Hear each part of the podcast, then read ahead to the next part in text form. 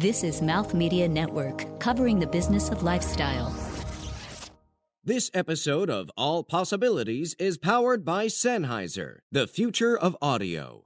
This episode is hosted by Jessica Brodkin, who you may remember from episode number 11. She's filling in as a guest host for All Possibilities as I take care of my newborn baby. Enjoy the show! How does a chance encounter at a music festival lead to a spiritual journey that has so far lasted 15 years, transforming an atheist into a spiritual seeker? Today, we welcome the brilliant musings of stand up comedian Mike Kaplan. Let's rock and roll.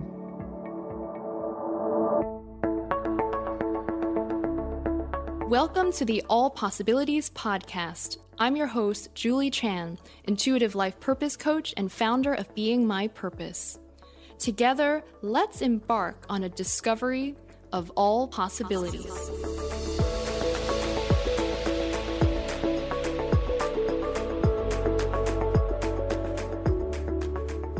Mike, you are obviously a comic, stand up comic. That's how the world knows you and sees you, and you've been doing this for how long now? 15 or so years. It's a long time. Uh, you know, it's in one sense a long time. And in other senses, Uh, nope, it's I guess there's only one sense. you've been doing this a long time. You have all sorts of accolades and such, but which is awesome. And I um, did just watch Small, Dork, and Handsome. Thank you for watching it. You're welcome. It was very funny. So it was, it appreciate was not a chore to watch it. It was enjoyable. Oh, th- thank you for putting yourself through that. putting yourself through that joy. No, it was uh, no, it was it was really good. But it was it's on uh it's on Amazon It is that is correct. um, Prime. So glad I renewed that membership. Oh yeah. Mm. Yes. Uh, and this is what we'd like to ask you today is sort of like what your spiritual practice is. Sure. Uh, I I grew up not really having any. Uh, I was my my mom and dad were both Jewish of some kind, Mhm. but uh, other than we did go like I went to temple. Uh, Mhm. you know, I was bar mitzvahed. Uh, but I I don't feel like as a child I was you know really uh it wasn't really impressed upon me exactly, you know, like all of the importance that, let's say, people who, as adults, care about these practices, uh, you know, know about and care about. Um, so secular Jew, more or less. I can't speak for anyone other than myself, but certainly my own childhood experience and the childhood experiences of lots of people that I've talked to, you know, sort of anecdotal evidence wise, uh, it seems very uncommon for a child to be like, here's what I believe and here's what I do. And it's definitely like, you know, my own choice. And it's not, you know, I'm just doing what my parents uh, do and have suggested that I do because, like, you know, you hear about all kinds of people going to Catholic school or going to, you know, being made to go to church or temple Or, or, part of cults or whatever. whatever it is. Uh, and you know, sometimes people, you know, rebel or go off on their own, and then either come back to it to to the sort of the places that they started, and uh, but now they you're like, oh, now I, I sort of do you know this. Uh, do you know the the Zen koan? I guess I think it is the uh, before enlightenment, chop wood, carry water. Mm-hmm. After enlightenment, chop, Chop wood, wood, carry, carry water. water. And so I feel like for some people, it's like, oh, if you grow up, you know, not, you know, sort of going through the motions of whatever religion your parents or your community uh, sort of thrust upon you, then you go through some phase of enlightenment, which could be like, oh, I don't need this. Or, and then eventually maybe you come back to, oh, that I don't need this, but now that this does have greater meaning for me because I'm choosing it. Mm-hmm. Uh, for me, I think that my mom was to her. Uh, she was more into music than religion. Like she was a music teacher. Mo- both my parents were music teachers, uh, That's adorable. and so I was like, I was made to part participate in uh, music for most of my life. Uh, as a child, like when I started playing the violin, I was four, and I went to. It was sort of in like religiously structured in that every Saturday I would, for most of my childhood, I would go to a music school, a violin school, and I would play in orchestras and quartets and chamber groups, and take theory lessons. And uh, and I didn't didn't love it. uh, but it was just what what I was to do. And I had a violin private lesson every week, and then there would sometimes be like different days, and it actually kind of mirrored my uh, my Jewish education, my Hebrew school schooling, uh, where I I think that also started like going every either Saturday morning or Sunday morning, or depending what year it was, how old I was, I would go and learn things there that I didn't care about. That I, you know, like some Bible stories sanitized for children, and and Hebrew that I could now read if it has the vowels written in it, but not understand or tell you what it is that I'm reading. Um, and then I then days got added like on I would have you know history on Sundays and Hebrews on Mondays and then maybe like private bar mitzvah tutoring on Wednesdays and the same thing with music it was lesson one day and orchestra and theory another so your day life sounds like it was really structured with music and uh, sanitized religion.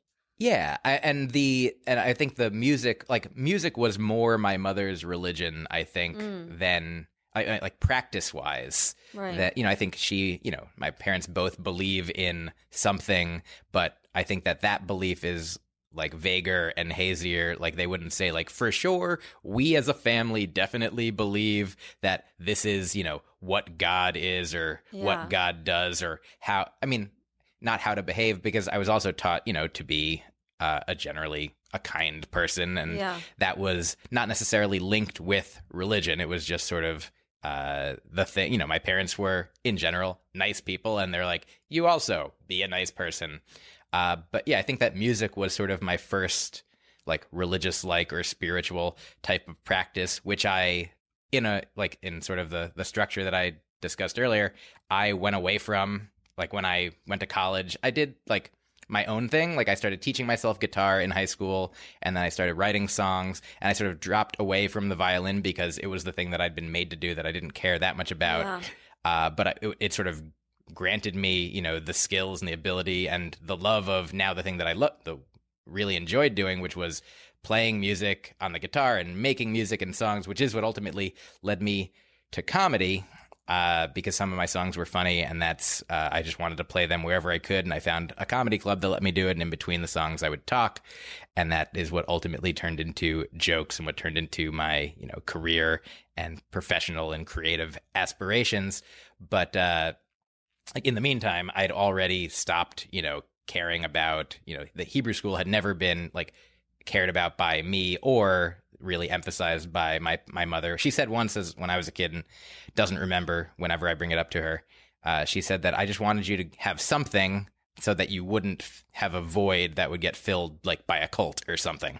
I mean, she sounds like a smart lady. I mean, I she is a smart lady for you know sure. what I mean? Like that. That, and um, I think that even when people, let's say, go through the motions with with some religions, like when they don't really believe it, like a lot of the the virtues of it get passed down in like smaller ways that people don't even realize.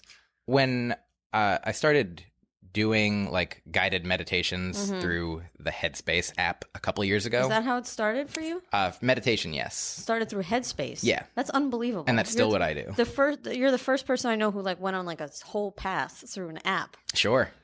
That's Uh, pretty remarkable. And one of the things that it says is, uh, and I'm sure that a lot of it's not the only thing that Mhm. says this, but it's like when I started doing it, I, before I ever did uh, any kind of meditation, I was not, I wouldn't say resistant, but just like, I'm like, why do I need to do this? Or why should I do this? Right. Like, what? Because I have, you know, the thing that they say sometimes, like, if you don't, if you have time, meditate 10 minutes a day. And if you don't have time, meditate an hour a day yes. and I was of the mind I'm like, well, I have so many. I'm trying to maximize. Like, there's so many things to do. Like, there's I don't have just ten minutes. Like, if I have ten minutes, like, why would I spend it sitting? You know, being with myself when I could be watching a horrible TV show. You know, right, right, right. um, and but I, you know, I, I learned about the the practical sort of scientific uh, analyses that show that meditation has these positive effects, and also have like it's it's sort of like an interesting intersection in the Venn diagram of like science and magic because it definitely feels unexplainable. Like it, the thing that's Uh-huh. going on is such a weird thing, but also is you know measured by scientific metrics. Uh, And that's relatively new, as I'm sure you know. yes, The measurement. and and when i so when i started i was like well this is i know this is to be good for me. I don't know how but it was basically it was even in like the offering of it it itself saying like just start by doing this. Just start by you know if the app says breathe this way or visualize this way or sit this way just like go through the motions uh and they it will have effects. I mean it's about the process but the the product the result will come from that and i so i accepted that and i believed that and it's like there's this old uh, there's these two things I talk about on stage sometimes. One is Niels Bohr, the physicist. Uh-huh. Uh, there's a story of him having a horseshoe over his door, and Einstein comes and visits, and he's like, "Why do you have this horseshoe? You're a man of science. Do you believe this superstitious nonsense?" And Bohr says, uh, "I don't believe it, but they say that it works, even if you don't believe it." And uh, which is, I think, a funny thing for a scientist to say about a horseshoe. And then I also read much more, I heard that years ago. And then much more recently, I saw a quote from Neil deGrasse Tyson that said the best thing about science is that it is true whether or not you believe it. Yeah. And so I like that those things are sort of opposite statements about, you know, science and luck, science and magic. And there's also this Niels Bohr quote that I love that I talk about on stage because I love it that he said uh, something like the opposite of a profound truth is often also a profound truth. And so all of this is to say that I mean I've had the experience of meditation quote working. Like I I believed that it probably would based on, you know, the yeah, the the evidence, the scientific evidence that I'd seen presented and now from my own individual personal experience I'm like, "Oh yeah, this does something." And so I, I I'm not surprised at all that if in any you know religious practice, spiritual practice, like if you if you go if the motions are you know breathing and accepting and loving and treating yourself and people kindly and focusing on you know letting uh distracting emotions and thoughts and feelings like you know pass like from your your mental your consciousness is sort of uh I, you know, I, uh, like, you know, Headspace talks about the idea that there's just this blue sky beneath us all, uh, you know, at the deep down at our core, and there's just these clouds that if you can let them pass, then that's like that. Or I've heard like the Buddha mind is, you know, a, a ripple free pond, and sometimes, you know, a thought or a feeling will ripple it, but that, you know, the person, the closest you, the closer you are to this Buddha mentality, like the the quicker you'll return from it being rippled to its clear, pristine state.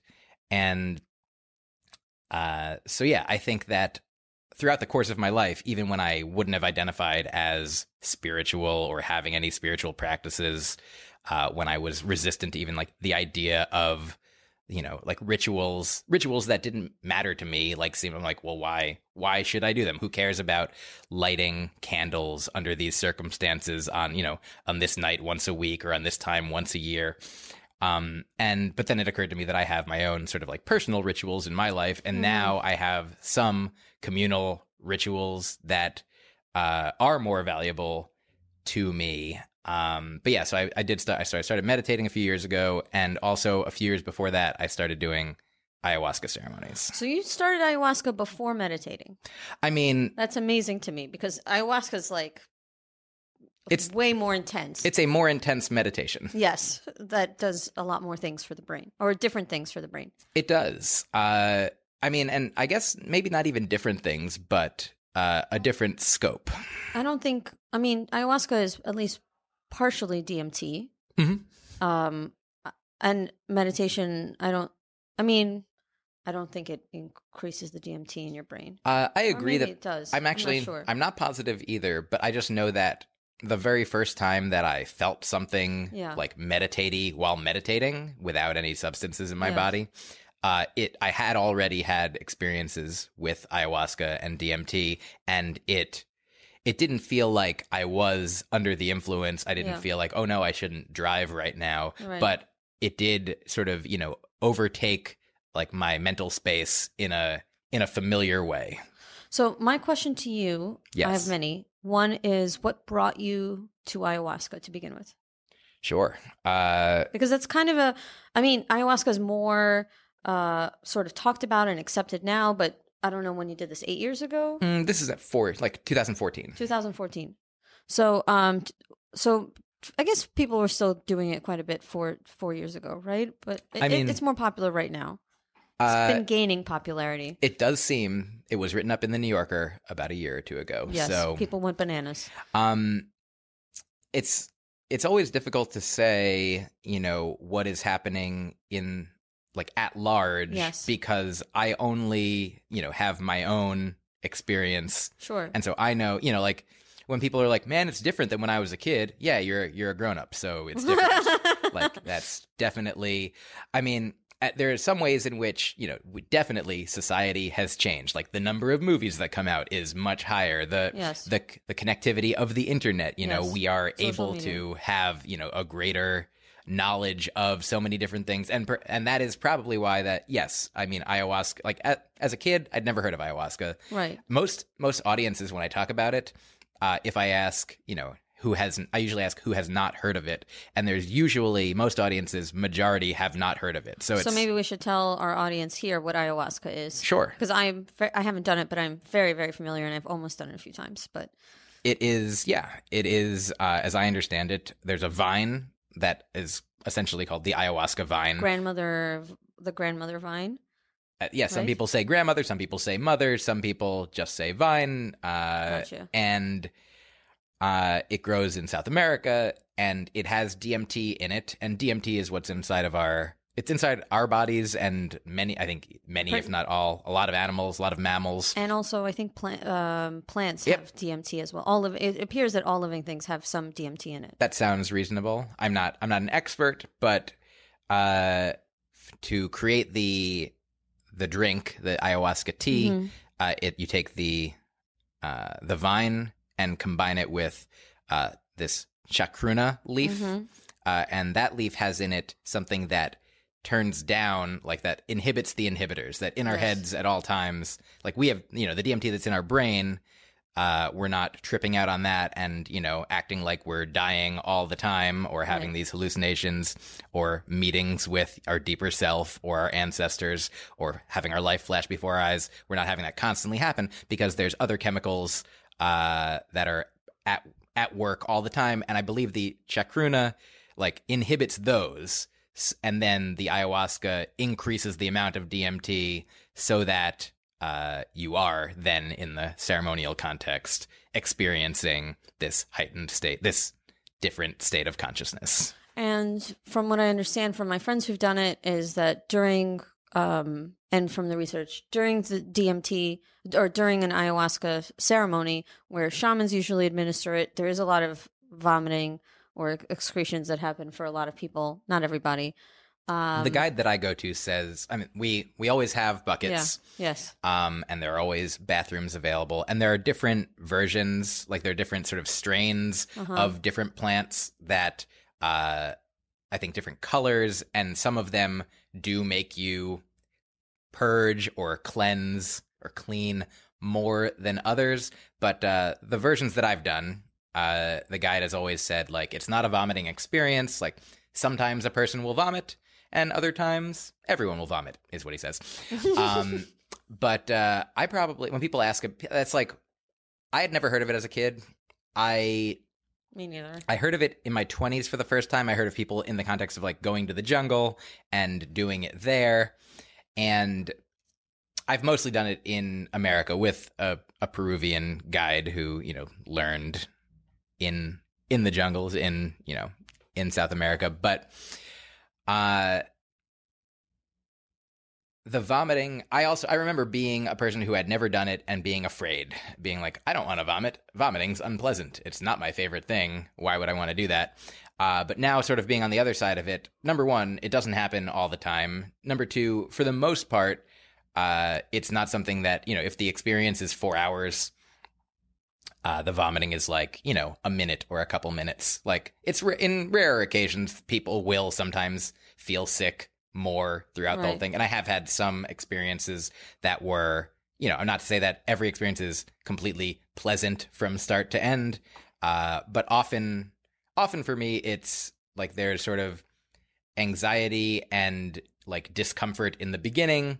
And then you sort of get you break through this asteroid belt and then and sometimes with vomiting sometimes without vomiting Yeah. then on the other side of that it's like it, they talk about vomiting with happiness vomiting with pleasure because you are you know I haven't experienced that yet, but you're purging yourself of you know of things that are uh good to get out like the fir- the first person who ever introduced me to like the group of people that I do these ceremonies with his first time he vomited and hallucinated that he was vomiting a ring that belonged to his father that he his father had punched him and left him a scar on his head with. And so for him it sort of represented that darkness from his father who had hurt him this sort of negativity and anger that he was like now i'm getting that anger out of me. And he came out of the experience you know more loving than he had ever been more loving for himself and his father more understanding uh, and you know not everybody gets an experience like that that's like as on the nose. Right. uh, not every time is you know full of necessarily oh look another perfect universal truth or another truth about myself or my family. But uh, but it also is and i can only talk about my own experience because it's different for everybody all the time and it's different for me from time to time. Um like each one is sort of a different you know twilight zone episode. Like you, there might not be the same characters. There might be the same kind of feel but even that sometimes it might be different. Coming up, you'll hear Mike talk more about his experience with ayahuasca, what prompted his journey, and what prompted his journey into meditation and how it informs his life today.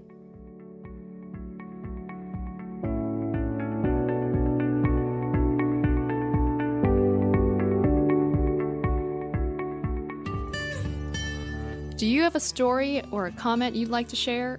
I'd love to hear from you. Follow the show on Twitter, Instagram, and Facebook at All Possible Show. You can also connect with me directly at my own website, beingmypurpose.com. Hello, world. I'm Michelle Park, Hello, world. I'm Stacey Eagle. and welcome to Mom's Got, This. We got this. We are so excited to host this show. We got this. We're going to have a show Monday through Thursday, and every day we're going to be talking to one amazing guest who also happens to be a mom. But every day we're going to be asking them about different parts of their life. What inspires them? What makes them happy? What makes them sad? What did they do before they made it? And most of all, their mom journey. Because these women have really made it, They really have, and they're all moms. which is, I think, amazing in itself. Like being a mom is already a full time job. It's a full time job, and there's highs and there's lows, and we're busy and we're juggling, and these are all working moms. Mm-hmm. So we want to hear their stories, what inspires them, what gets them down, what are the products they use and the recipes to make life easy. What products do they like? What they don't like. And also, I'm so excited about this. Every episode, we're actually going to hear from you guys, the listeners, because we want to hear your mom's got this moment. We want to hear about why your mom. So we want you to join us Monday through Thursday every week.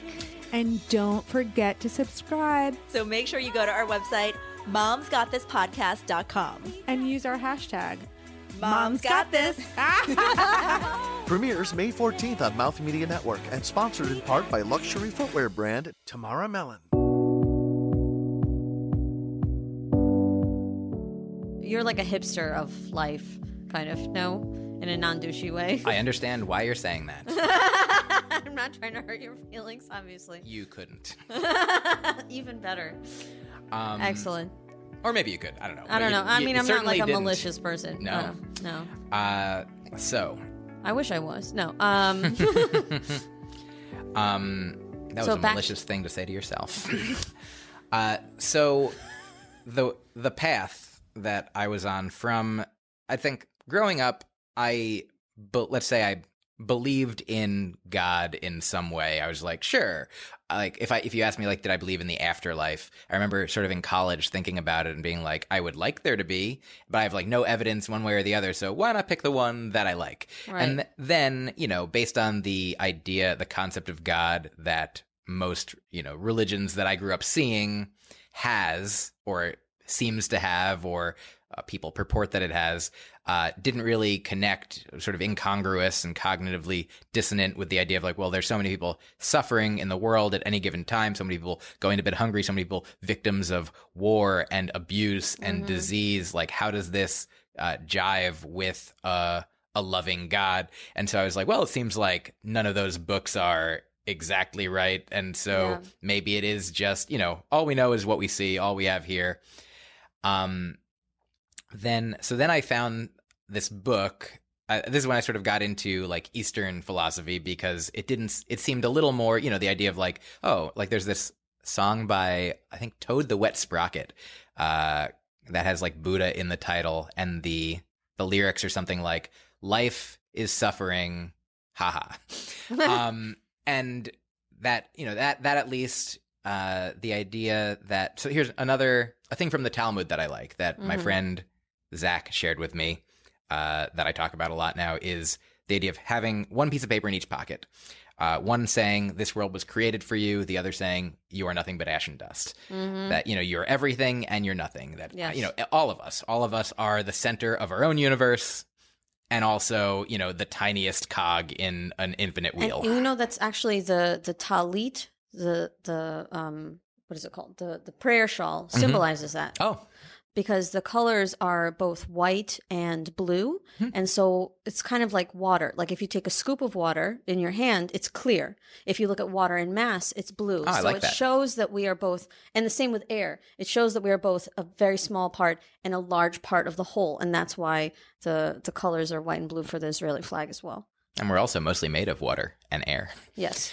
um and water is blue and air is white um so i so i really like got into sort of you know these zen stories Mhm. uh, which later my friend Zach would share like sort of Talmudic tales, you know, tales of like, you know, sort of Jewish mythology that also were like the same kind of, you know, spiritual like lessons and fables and affirmations. And these are all just sort of, the, you know, these ancient truths, you know, manifesting just in whatever, whatever clothing, uh, you know, whatever tradition sees them through.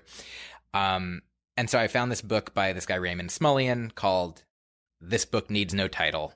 And it had these sort of you know little logic puzzles and zen koans and philosophical stories and messages. Uh, and it was funny. And there was this one story called planet without laughter where it was basically an allegory for our world like and saying that our world today is full of people who have sort of lost touch with the concept of like mysticism and enlightenment that we've heard of those things uh, and maybe if we saw them, we would be like, "Oh yeah, there it is." But it you know couldn't really tap into them and produce them, you know, on on our own, like most people today. And so the planet without laughter, imagine that like, what if it was instead of mysticism, just laughter? What if laughter used to be common? Everybody did it. Everybody Yeah. knew how to do it. Naturally produced it, invoked it, created it together themselves. But now it was only like a few laugh masters, you know, around the world. There was only. There was tell that oh yeah that I know I, this person can tell you what laughter is, and people would want to learn. They'd be like, well, okay, so how is it? Is it like ha ha ha ha ha? And you can always you can always tell when somebody is going through the motions. If you're a person who knows what real laughter is, you can spot real laughter versus not real laughter. But if you don't know what it really is, then you're just like, well, what is? How do I make the sounds? And so they'd go to these laugh masters, which were you know stand-ins for Zen masters, let's say, mm-hmm. and they'd say, how do I how do I laugh? And then instead of being told the mechanics of it, the you know zen masters would give a speech or like do something funny they would try to invoke you know which is Yes. why in sometimes you know zen koans or zen stories of enlightenment you know the student is like how do i do this and then the zen master doesn't answer the question because there is no literal answer to the question they're just trying to invoke you know an enlightenment experience and so i read this book at a time when i was probably you know atheist identified and Wow. uh and I was like, this sounds cool. And I don't know what it's talking about. Like, I'm definitely one of the people who doesn't know. I'm like, I know what laughter is, but I don't know what this other stuff is. And then I did mushrooms for the first time in my mid 20s. Uh, I'd never really been Out of into. curiosity, you did mushrooms, or did something prompt that for you? Um, I had so I I got married in my mid 20s, and my oh, my wife uh, at the time, or I don't know, this was maybe like right around then or a little Uh-huh. before then. She was a big, she was into marijuana a lot, and I had never done it before meeting her. And she encouraged me to do it, and I did it, and I didn't love it. And I've since loved it in various ways, but it's not my main go to. I don't do it a lot. Um, but yeah, it, it mostly sort of clouded my mind where, and then, but I was now, I sort of, it sort of like broke the seal of like, I'd heard of mushrooms, you know, I'd heard Uh-huh. of the experiences that you can have on them. Uh, I don't know if my wife had done them, but we, we were doing a music festival together. She was also a musician and I sold one of my CDs, uh, and the guy paid for it. A guy paid for it with, uh, a mushroom wrapped with a ten dollar bill wrapped around it, and I was That's like, "Oh!" And then I bought more mushrooms from him, and it just seemed like this was the time and place to do them. We were, you know, at this festival uh, on an island for the weekend. This Uh, guy's a genius marketer too. uh, yeah, like did- he did a great job. you. Yeah. uh, and it was very worthwhile. Um, and I remember that night, I felt, I felt connected to like the concepts from that book Yeah. that I had, uh, that I'd read. That like, I was like, oh, this is, you know, I'm not saying that I'm an enlightened master, but I am saying that I now under at that point I understood enlightenment more than I had before, and uh, similarly, let's see. So I started enjoying mushrooms a lot. Like I, where I hadn't really like pot had sort of clouded my brain. Like mushrooms kind of like zoomed in and like focused. Mushrooms have DMT in them, or I don't no? think so. No, but it, Psilocybin. It, but it has um kind of a sim- uh, they're hallucinogenics. People feel connected to the universe. People have Yeah, the first time I went to an ayahuasca ceremony in 2014, the guide came around and like talked to people before beforehand, and he Uh-huh. said to me, "Have you done this before?" And I said, "No." And he said, "Have you done mushrooms?" And I said, "Yes." And he said, "Good, good, good. It's very different." So It's very different, but it's. Okay. I mean, it's it's like, and the a joke that I tell about it is that number one, it's sort of like if mushrooms could do mushrooms. It's like there's a different dimension Ah. i- in play, Uh, but it definitely, you know, if you've done mushrooms before you do ayahuasca, you you're not you're like maybe one step closer to infinity like you know as opposed to zero steps having no concept of what you know what can happen what what can sort of like creep into and and out of yourself your consciousness your brain your head Yeah. your body uh there's different they're definitely different but it's like the joke that i tell is like you know be like meeting somebody who'd never had chocolate and they're like explain chocolate to me and you're like well have you ever had a potato you know it- it's it's eating something you know it's going in and having so ayahuasca is chocolate compared to potato. yeah mushrooms a potato Mushrooms, mushrooms, a potato. yes So much deeper. Uh, yeah. I mean, there are people that I know that have done ayahuasca ceremonies and felt that it was similar to mushrooms. But I think that for me, like the most, it would have to be like a a less intense ayahuasca ceremony for it to be closer to what mushrooms are like. Like the most powerful. Mush, uh, mo- the most powerful mushroom trip that I've ever had doesn't come close to the most powerful ayahuasca ceremony that I've ever had. Got it. Like, yeah, I um so if I may share, um I meditated for so long that I started tripping while I was awake. sure. I mean that happens to people. And I after I mean but this is like documented in Asia. I guess it's called like too much wind. Hmm. So you can over meditate. And I became intuitive. I became psychic and I started seeing spirits and then I became a healer and all this stuff happened from me- over meditating, I guess, is one of the things that happened. I had a, I basically had kind of like a mental breakdown.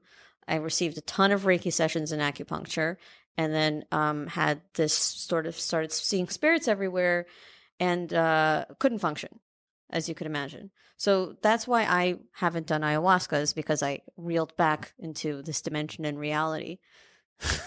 the thing that a thing that's valuable that might be valuable Yes. for you and i mean i think that could be valuable for anybody Right. but going into an ayahuasca ceremony going into a mushroom trip going Yeah. into any Yeah. kind of emotional experience uh, the guide always says doesn't always say but it's always valuable when i hear and can remind myself uh, he says the effects come and the effects go uh, Ah. like nothing is uh, nothing is eternal nothing is forever like in at, at least in our own experience in our sensory in our perceptive in our emotional Right. uh, in that kind of experience um, so that's that's something that would have been that could have been valuable to me uh, like when i had like some lengthy seeming, you know, time dilated mushroom trips where it felt like that was forever. Right. Uh, or that happened to me on salvia once.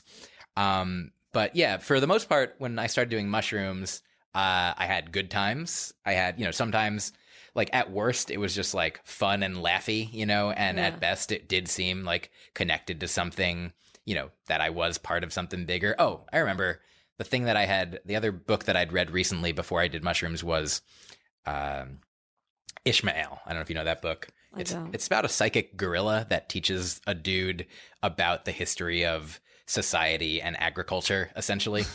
Um, That sounds amazing. uh, it's really great. It's uh, I'm writing that down. Oh, yeah. Ishmael. and uh, it was it was basically it talked about how our our culture is you know sort of one that is one of like there's takers and there's leavers and sort of leaver leaver societies are ones that are just like now sort of indigenous peoples in you know in the jungle in Mm-hmm. Uh you know just places that have been l- not disturbed by like the larger society that that we sort of like that goes back to 10,000 years ago when farming was invented, when we started being able to make more food than we needed and lock it up. And then that made it ne- necessary to have people watching over the food. And then we had, that's what also started, you know, maybe capitalism because, and like jobs and the workday, because before that, it was just like people hunted or gathered, you know, for a couple hours a day and then chilled out and they had what they needed. Sometimes people would die because they didn't have enough. Sometimes they would have a little bit of a surplus, but the population generally stayed pretty level. Uh, but once they were able to make their own food, then population started increasing, and then people had to start, you know, conquering other tribes and moving and expanding, and that's what's happened, and that's why, like, the world is, you know, sort of the population explosion has been continuing for the past thousands and thousands of years, and so I'd I'd read that, and I forget what I guess I associate that with also like the beginning of my uh my mushroom like education experience because I was like, oh yeah, like uh, you know, the the answer isn't necessarily to be like, oh well, we should get rid of society, we should get rid of you know buildings and stop you know collecting food, uh, but it just all started making me think about you know like things that were bigger, uh, bigger than me, you know whether like spiritually bigger or just uh, you know physically like when I know some people who you know who are in recovery programs and you know you're often there some people don't like it because of the idea of the higher power. And like they're like I don't believe in a higher power. Right, right, but right. even if you don't if you don't believe in you know God or some kind of godlike higher power I believe that you know here you know what's a higher power than me is? Me plus one other person. Right, me, right, right. m- my family my society the all the whole population of the planet. And that's essentially my one of one of the ways that I look at what God is the word God means to me is that uh it's ev- everything. Every every like if God is everywhere I like that concept that it's so it's every we are all parts of it. We are like every human being every animal every non-conscious thing every bit of you know like because even in a human body like not every like your bone doesn't have the same kind of consciousness as like a brain cell. A brain cell by itself doesn't have the same kind of consciousness as all of your brain cells. So And all of your brain cells don't have the same consciousness as all of your body. Let's say the gut is the second brain, for example. Sure. Or I mean, you know, the brain without the spinal cord can't get all the messages to everywhere else in the body. Right, right, right. Um and so yeah, so so anyway, so I was doing mushrooms. Uh, and that's when I first probably heard of ayahuasca and didn't like it because of the idea of the vomiting. Um, but I then I sort of I, I probably did mushrooms like a few times a year from my mid twenties to my mid thirties, and then when I finally like had met my my friend Jason, who I think I'd known this guy for a while, but found out that he had done an ayahuasca ceremony and that it had, had he was the one who had this experience where he got his you know his father's anger out of him and uh, just this it left this love that was in there uh, but had been sort of obstructed and it was just like the way that he shared that story with me was beautiful. And i was like that sounds good. Like i i want to you know part of it was i want to experience a thing like that. Like i didn't think that i had the same kind of anger issues that he did but of course i'm not a perfect person. Nobody is. And like i could i wonder what benefits i would see. I wonder what lessons i would learn as well as you know you hear like the same way that mushrooms can be uh like I don't know, do you know the word entheogenic? Uh it's basically hallucinogenic but with like teaching, like with sort of spiritual Yeah. so if you, you know, as opposed to saying like, you know, oh, uh, ayahuasca is a drug or ayahuasca is a Right. hallucinogen, uh, I think That's think not enough. the word, yeah, the word entheogen, I think brings more, uh, you know, more substance to the meaning of the substance. And, uh, yeah, so I wanted to, I wanted to learn what that was like. I'm like, you know, I'd had these all all kinds of experiences on mushrooms that were, you know, some bad ones, some uh, but all like kind of these learning ex- the combination learning experiences and also beautiful, you know, like artistic, creative, like philosophical, connective, uh, universe, you know, touching experiences. And I'd heard that ayahuasca was, you know, if not similar, like something that I'm like, you know, if uh, if they were selling mushrooms on Amazon, they may be like, if you love mushrooms, then you might also, or Netflix or Yeah. something. Yeah. um, yeah, you might enjoy ayahuasca. Ayahuasca.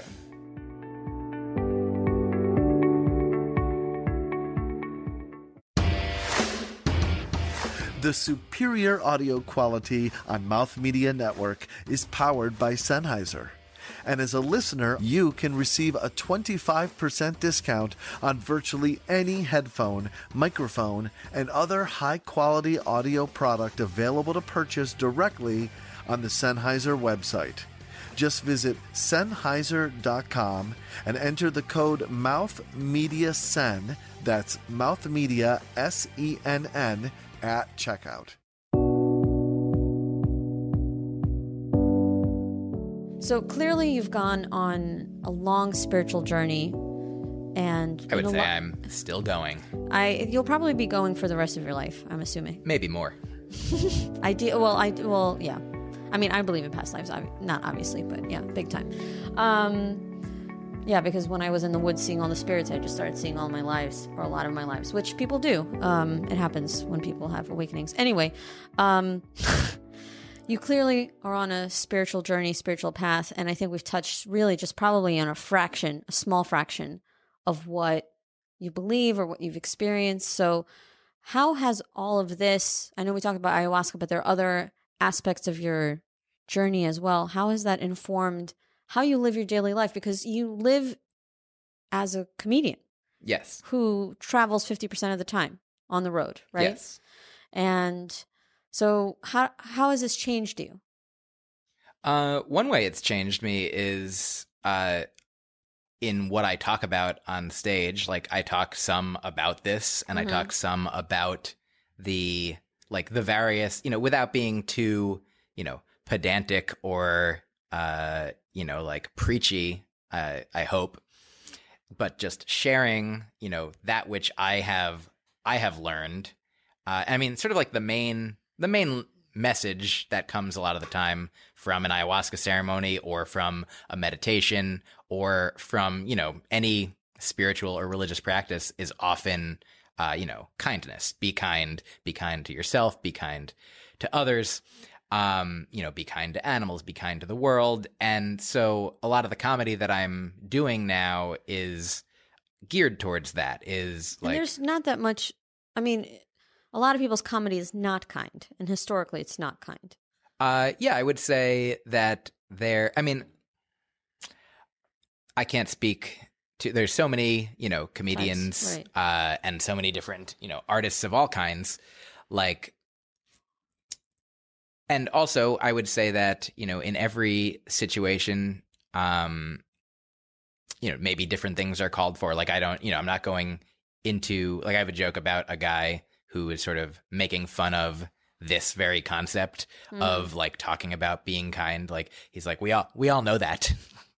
like everybody knows that. I'm like, well, it seems like you don't right now. No, I I, Uh, I don't think people know that. No. um, I mean, you know, it is a thing that everybody is taught as a child, or maybe not everybody, but at least we we think is, you know, most reasonable people are like, oh yeah, like you know, the golden rule, treat, you know, love thy neighbor, like whatever Right. form of it is. But then people are like, okay, so my neighbor, but not like the guy two streets over, because that guy's a real asshole. Right, right, uh, You know, people have different definitions, whereas you know, probably uh, there there's one other one specific spiritual uh, text that I haven't mentioned that is newly relevant to my life because my girlfriend uh, of the past almost two years is very, very much a student of uh, Course in Miracles, Yeah, yeah, yeah. I'm very familiar.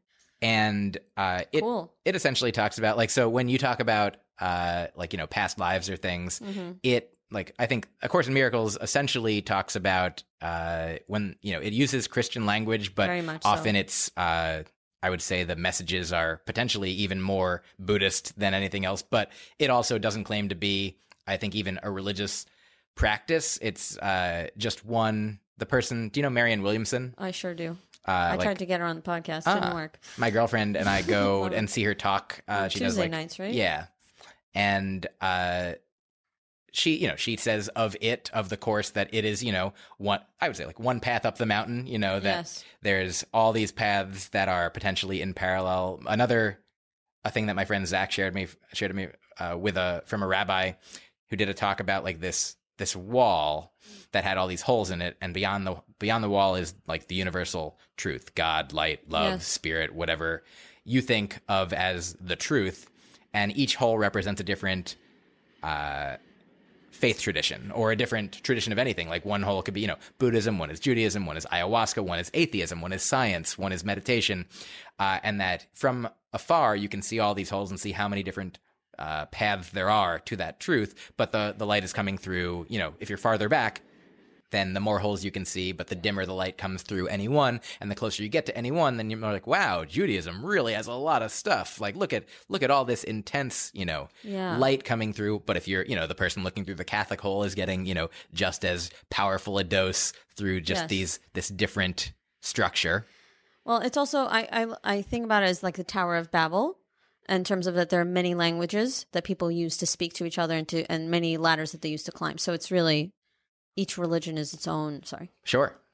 Many, many paths to the same truth, the truth of which is essentially, you know, love. Like, love is this ultimate, like, universal, unchanging, deep down within all of us that, uh, like, the Course in Miracles would say, you know, when it talks about Christ uh, as, like, God's son, uh, and there's only one, the you know some some christian traditions would say like oh yeah jesus was this special dude and we all are different but of course in miracles is like oh no we are all you know part of the sonship that there is you know in a buddhist type of way like we are all one we are all the one we're the Yes. only one here which is like another thing that when i listen to or read Ram Dass things like that's a similar thing which is also the same language that my buddy jason who introduced me to ayahuasca like when he did it he's like i'm not a guy who like believes in auras or all this stuff Yeah. but he's like but like i saw them and like we're i'm like we're all the same guy and that there are you know these different languages these different paths these different fingers pointing at the same moon these different you know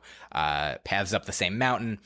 And uh so i guess all of these things you know becoming re uh, reacclimated to, you know, re-engaged with Judaism in a way that I never Yes. was growing up. You know, hearing these stories from like my beloved friend who to whom they mean more things, and so because of him, they mean more things to me. And the same way that like whenever Ram Dass tells a story about a Buddhist monk, and I'm like, wow, that has this resonant power, and like the messages of the stories are always like, you know. Gratitude and compassion and self love and forgiveness. And and one thing that is really huge in Judaism, which I don't think I really appreciated growing up and I didn't really understand, is that a lot of the religions point to virtue.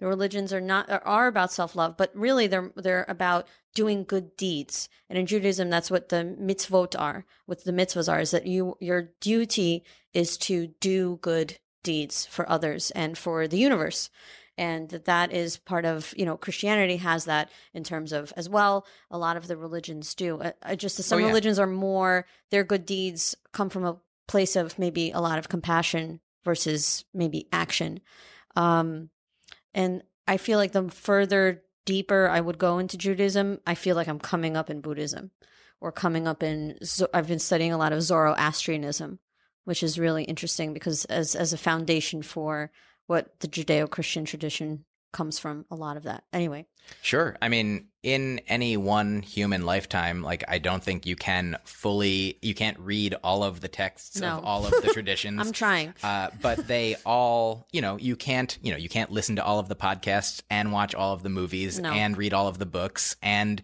visit all of your friends, you know, and so that was a thing that honestly, when I uh, I used to want to do everything. I used to want to maximize like all the experiences, have all of the good life experiences, but that is, uh, I mean, literally in one life, impossible.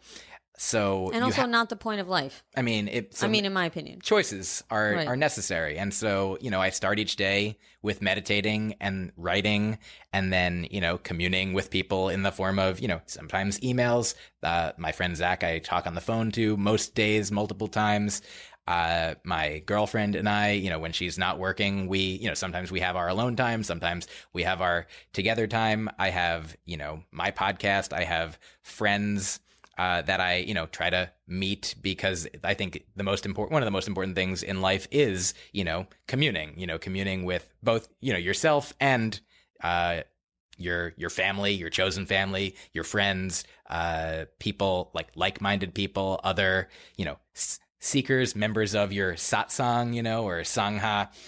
Uh, and it's so I guess the way that all of these things have had these effects on my life, like all of these things, you know, whether meditation, ayahuasca, reconnecting to Judaism through my friend, you know, continuing to learn about Buddhist things and Zen things through reading the Tao Te Ching or uh and learning about Taoism, I guess that would be, uh, or like listening to Ram Dass's podcast or reading Be Here Now or reading A Course in Miracles and connecting to that and to my girlfriend, like all of these things uh, whatever is happening at the time, you know, and with meditation, just striving to be present, and with ayahuasca, uh, you know, learning, you know, sort of looking at the past and seeing what I did and and what I've done and what other people have done, and you know, choosing, trying to re you know re up the the positive things the kind things the loving things and you know uh, note the things that I've done or that have been done that are not as ideal and try to let those, you know,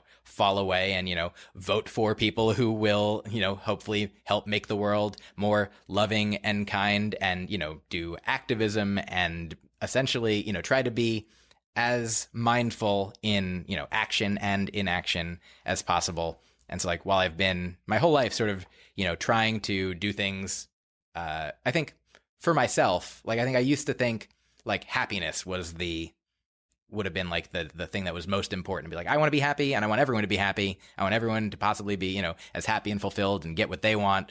Uh, but now I don't necessarily think that that's not true or admirable but focusing on like what can i do you know like because when you know when you love someone then when you give someone love you still you have love and they have love it you know it doesn't it's not like there's a limited amount of it and that when you give it away you don't have it it's like one of the only things i mean it's the only thing in that exists for real and so It's a renewable resource. yeah i mean it is the only th- and it's it's really the only thing that i mean i guess in a, in a sense is real and makes sense so that like showing love giving love sharing love expressing love uh like thinking about things in these terms like that like doing that you know being there for people like helping people listening to people.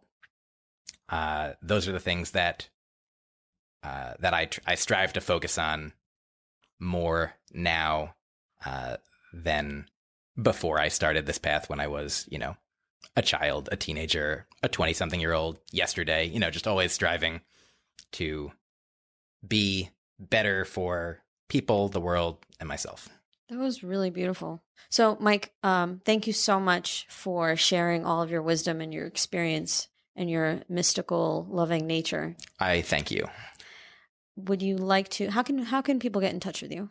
Oh, I wish they wouldn't. No. Okay. Uh, Maybe, or what would you like to plug? No. How about that? If no, you. I also welcome people to feel free to if you put in Myq Kaplan spelled the way that I do, M Y Q K A P L A N, anywhere online, you'll find my website. You can email me at Gmail with I that. did, yeah. Uh, yeah. It, it's I I do welcome you to. I like getting emails. Uh, you can listen to my albums. The most recent one of which is called No Kidding, and it's about how I don't want kids. Uh, my special is on Amazon. The podcast that I've been doing for years uh, is available on Keith and the Girls website.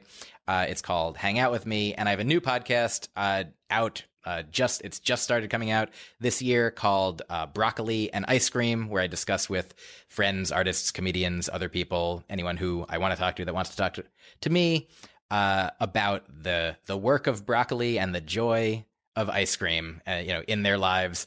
There are free episodes every week on iTunes or wherever you get free things, and there's bonus episodes every week at Kickstarter Drip.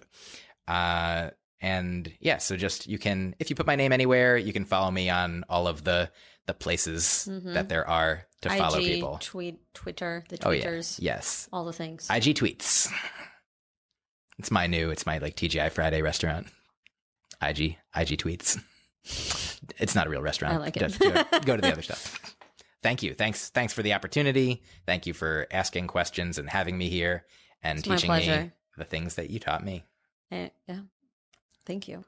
And for you, reflect on all the different paths to the mountain, to enlightenment, and to love. Thank you so much for joining us today. My name is Jessica Brodkin. You could find me at loveandlightservices.com or on social media at Jessica Brodkin, B R O D K I N. And be on the lookout for all possibilities. Follow the show on Twitter, Instagram, and Facebook at All Possible Show. Episodes are available on iTunes, Google Play, and our website, allpossibilitiesshow.com. This show is produced by Mouth Media Network, copyright 2017, all rights reserved. No portion of the show may be distributed or published without the expressed written permission of the producers. Thank you for joining us.